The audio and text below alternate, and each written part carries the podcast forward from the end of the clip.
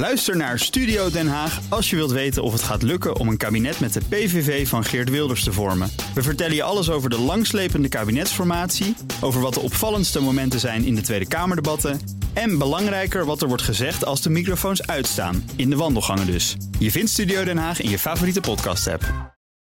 Het is 14 minuten over 8. We gaan naar de Oekraïne-update met uh, onze buitenlandcommentator Bernard Hammelburg en Europa-verslaggever Geert-Jan Haan. Mannen, goedemorgen. Goedemorgen. Bernard, eerst even naar jou. Het laatste nieuws. Wat is jou opgevallen? Um, ja, dat, de, de, de, er, zijn nog, er zijn nog wat dingen, maar um, uh, Oekraïne meldt enig succes.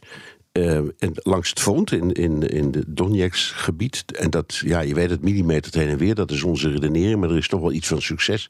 Er zijn ook veel uh, uh, aanvallen met drones. Ook, dat is eigenlijk een repeterende breuk. Je ziet dat elke dag gebeuren. Ja. Um, en uh, ja, over en weer zeggen ze dan: we hebben ze van elkaar neergeschoten. Ik geloof niet dat er enorm grote ravage is aangericht.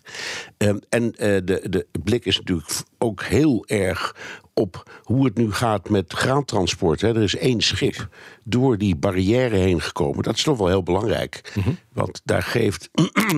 Uh, dat is, laten we zeggen, wilskracht aan de Oekraïnse kant. Maar het is ook een beetje om te testen hoe ver de Russen nou gaan. En dat viel dan ook wel weer even mee. Uh, dus ja, dat is het. het het, uh, het, het, beeld, het, het uh, militaire beeld. Mm -hmm. Ja, en juist over, die, over die, dat schip in die Zwarte Zee is interessant. Hè? Dat is waarschijnlijk gevuld met graan. Uh, het vaart door de territoriale wateren van Roemenië en Bulgarije, NATO-landen. Ja. Ja, uh, als je, en, en de Russen, even afwachten, gaan de Russen erop schieten of niet? Precies. Wat denk je? Dat, dat, het was een plan dat al was uitgewerkt. Ja. Er waren verschillende uh, plannen uitgewerkt. Eén, we, we, sturen de schepen helemaal langs die kust. Dan, dan blijven ze in, ons, in NAVO-territoriaal water. Daar komt het op neer. Mm -hmm. uh, en we, we gaan veel meer proberen om het via de Donau te doen. de Russen die, hebben als reactie daarop zijn ze plekken of havens gaan bombarderen die die, die Donauroute langs die Donauroute liggen. Mm -hmm. um, en vorige week of zo, een paar dagen geleden, was er ook een, een, een, een, probleem met een schip. Of de Russen hebben een schip lastig gevallen, zal ik maar zeggen. Dat langs die Bulgarije-route ging. Nog niet langs Roemenië. Dus het is, ik, ik ben ontzettend benieuwd of dat lukt. Ja. Um, en nou ja, nogmaals, de, de, Russen hebben zijn heer en meester in die Zwarte Zee. Mm -hmm. uh, de Oekraïne heeft geen vloot. Uh, de, de, Russen hebben een enorme vloot. Die ligt daar traditioneel al in Sevastopol. Ook voordat de oorlog uitbrak, ja. was dat al zo. Er was ook een overeenkomst over. Ja. Dus ja, het is een beetje kat en muis. Duidelijk. Nou, even Gertjan naar jou, want uh, even los van die Zwarte Zee, kom ik zo nog even op. Als je kijkt naar Oekraïne, blijven successen claimen, maar kleine stapjes vooruit. Wat zie jij gebeuren als je het grote beeld uh, even ziet? Ja, over dat vrachtschip kan ik zo inderdaad nog een kleine update geven op, op basis van de laatste stand van zaken. Maar inderdaad, wat Bernard zegt. Um, ja, Oekraïne uh, is blij, in ieder geval in de berichtgeving. Geeft aan dat er uh, successen zijn. Nu hoorde ik uh, vanochtend ook Marten Kruijf bij jou, Bas. En die spreekt eerder van succesjes. Ik denk dat dat ook terecht is. Ja. Als je kijkt naar de kaart, dan zie je dat Oekraïne op verschillende plekken aan het zuidelijk front er doorheen probeert te komen. En dat het op sommige plekken echt dorpje voor dorpje lukt.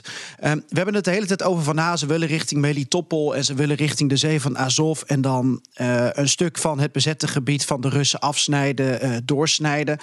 Wat mij opvalt is dat achter die verdedigingslijnen zitten ook nog een paar spoorlijnen die de Russen gebruiken. Uh, dan heb je het, en ik doe even een name dropping over plekken als um, uh, Tokmak en um, Zagetivka en Polohi. Nou, dat komt misschien um, ooit in dit tegenoffensief nog naar boven. Daar zitten dus belangrijke aanvoerlijnen voor de Russen. En ik denk dat het Oekraïne in eerste instantie eraan gelegen is om die plekken ja. onder controle te krijgen. En het de Russen dus moeilijker te maken om een stukje. Ja, een ja. Heel, heel concreet voorbeeld. Melitopol, ja. Mariupol is 160 kilometer. Ja. Als je dat doorsnijdt, dan moeten ze 1200 kilometer helemaal door Rusland eromheen. Ja, dat is niet handig. Dus dat gebeurt er allemaal. Ja. Even nog naar die, dat, dat schip in de Zwarte Zee. Je zegt, daar heb ik een update over. Vertel. Nou, op basis van um, de AIS-transponder uh, die aan boord is van dat schip, ja. zou dat schip nu voor de wateren van Roemenië liggen. Mm -hmm. uh, in de buurt van Constanza. Um, het is wel een beetje onduidelijk wat er nu precies met dat schip aan de hand is. Want het is in ieder geval uit Oekraïns water. Maar het zou ja, volgens de, de ETA, die gisteren werd bekendgemaakt, eigenlijk deze ochtend in Turkije aan moeten komen. Uh, waarom dat precies nu stil ligt um, in de wateren van Roemenië weten we niet. Ik weet wel dat het dus om een bijzonder schip gaat, namelijk van een, een Hamburgse rederij en een Chinese bank. En varend onder Hongkongse vlag. En dat is dus het plan van Zelensky. Kijken of de Russen het aandurven om zo'n soort schip, dat eigenlijk ook al bijna anderhalf jaar vast lag in de haven van Odessa, om dat ook te bombarderen. Omdat dat schip niet als bestemming Oekraïne heeft, maar juist uit de Oekraïne weggaat. Ja, duidelijk. Nou, we gaan dat zien. Nog even, Bernard, naar jou als mag. De rechterhand van Jens Stoltenberg. Stian Jansen, of Jensen moet ik zeggen, die uh, heeft heel dom iets geroepen over. Ja, Oekraïne zou wel land kunnen opgeven. En dan krijgen ze daarvoor het NAVO-lidmaatschap aangeboden. Hij heeft daar zijn excuses voor aangeboden. Waarschijnlijk op de vingers getikt door Stoltenberg. Ja, het, het, het is een, een domme proefballon.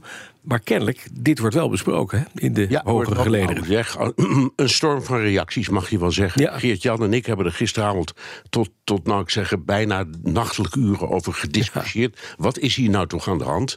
Uh, mijn mening was inderdaad dat het een soort proefballonnetje is. Want het mhm. gaat in duidelijk tegen de opvatting in de NAVO en onder de, uh, de, de geallieerden, die allemaal zeggen: wat er met uh, Oekraïns grondgebied gaat gebeuren in de toekomst, is niet ons, ons beleid, maar dat van Oekraïne zelf. Dus daar bemoeien we ons niet mee. Maar als je naar de tekst leest, kun je zien dat hij had er wel over nagedacht. En wat er volgens mij uh, aan de hand is, is dat dit een van de dingen, zegt hij ook, een van de dingen die zijn besproken in, in, uh, in Noorwegen tijdens een, een bijeenkomst. Uh, maar dat wat breder binnen de NAVO maar ook misschien wel daarbuiten steeds meer wordt gepraat hm. over wat zich afspeelt in Amerika in het congres, waar nu iets van 70% van de Republikeinen zich verzetten tegen een nieuwe tranche van hulp aan uh, Oekraïne. Dat is niet voldoende om uh, de, de Amerikaanse steun te blokkeren. Want gelukkig zijn in beide partijen is er nog voldoende steun. Maar het is een trend ja. uh, waarop Kevin McCarthy, de, de, de voorzitter van het Huis van Afgevaardigden, ook steeds maar terugkomt. Hè. We, we, blijven geen blanco checks geven ja. en we moeten uitkijken. Trump en DeSantis, de belangrijkste Republikeinse uh, kandidaten zijn gewoon moordicus tegen die hulp. En die discussie wordt breder. En ik denk uh, dat uh, elke keer als je dat ziet gebeuren, we hebben dat al eerder besproken als thema, waar dan ook. Dat is een soort communicerend vat. Als je ergens hoort, het Westen denkt misschien over minder hulp of ga zo maar door. Dan zie je aan de andere kant het woord onderhandelingen toenemen. Ja. En andersom ook. Mhm. Als die hulp weer groeit, dan zie je de, de discussie over onderhandelingen weer zakken. En uh, ik, ik, ik denk toch dat er enige ongerustheid is, meer in het algemeen. Hoe langer die oorlog voortduurt, hoe moeilijker die discussie wordt. En dat is ongetwijfeld onderwerp van gesprek geweest. En ik denk dat, dit een reactie daarop is. ja, dat Jens eh, heeft gezegd... je moet er toch rekening mee houden dat dat ooit zo gebeurt... en wat doen we dan? Uh, en dus het is niet, niet voor niks. En overigens, uh, voorbeeldje van nu ook uit het, uit het nieuws van, van vannacht... ik zal maar zeggen over de, de, het, het, het misschien de vertraging in de hulp... is dat, dat de regering Zelensky zegt... nou, die F-16's, daar hoeven we dit najaar en deze winter niet meer op te rekenen. Dat is ook weer een van die tekenen van er mhm. zit iets tegen. Op dat moment zul je zien dat het woord onderhandelingen vaker valt. Dankjewel. Buitenland dat Bert Hammelburg en Europa-verslaggever Geert-Jan Haan. Ook Harm Edens vind je in de BNR-app. Je kunt BNR Duurzaam niet alleen live luisteren in de app, maar ook terugluisteren als podcast, zoals al onze podcasts.